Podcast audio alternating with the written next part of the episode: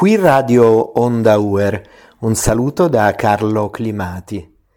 Siamo di nuovo insieme per eh, ascoltare i pensieri, i messaggi, le poesie che le persone hanno voluto dedicare a chi sta soffrendo per la guerra.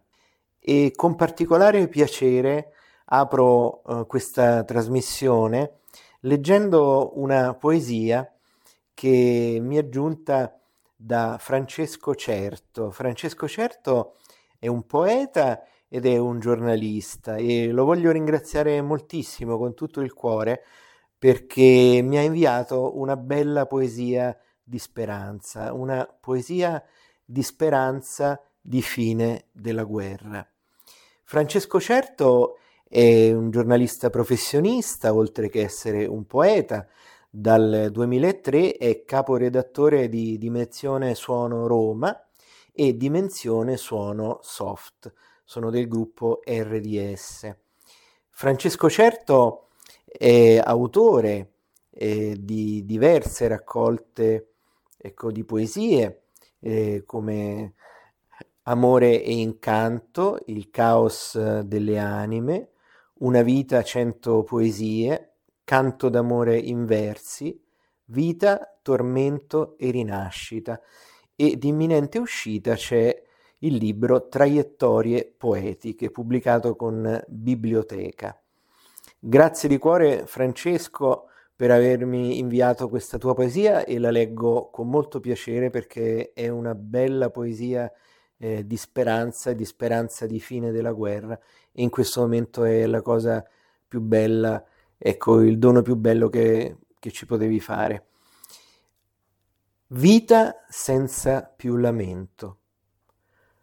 Ora finisce il lamento degli oppressi, risuona il rinnovato canto della speranza, rinasce la vita a lungo vilipesa, abusata, cancellata.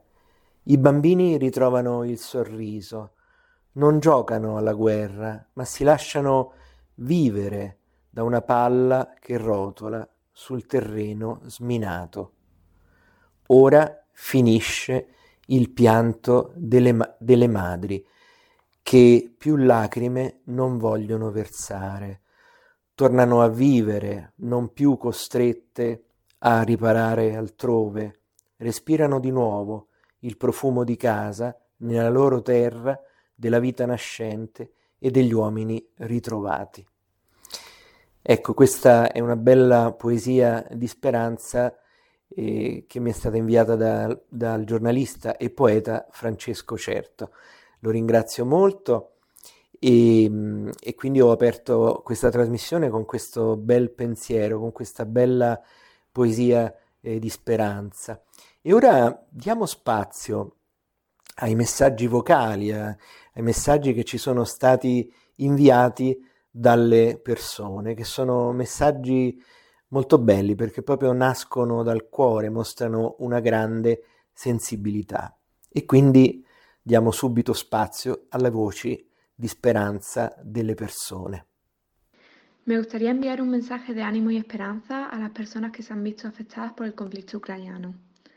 Como extranjera que soy, os puedo asegurar que en Italia encontráis muchas personas solidarias y acogedoras dispuestas a echaros una mano.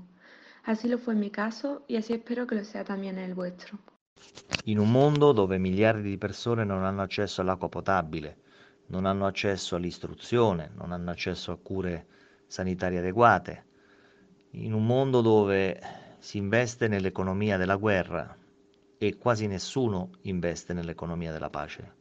Ecco, il mio augurio è che l'economia della pace incominci a rendere molto più dell'economia della guerra. Ho sognato la guerra. Mi trovavo in albergo in vacanza con la mia famiglia quando al rientro da un'escursione vedo la hall piena di persone, accalcate, che spingono e scendono dalle scale di corsa. Non capisco cosa sia successo finché qualcuno mi dice Stanno arrivando, le truppe sono al confine, dobbiamo andarcene. Non realizzo subito. Mi guardo intorno spaesata, cerco la mia famiglia ma non li vedo. Troppe persone, li ho persi. Panico. angoscia. Vengo spinta fuori da un gruppo di persone urlanti. Apro gli occhi. Un nodo in gola, lo stomaco in subbuglio. Era solo un sogno.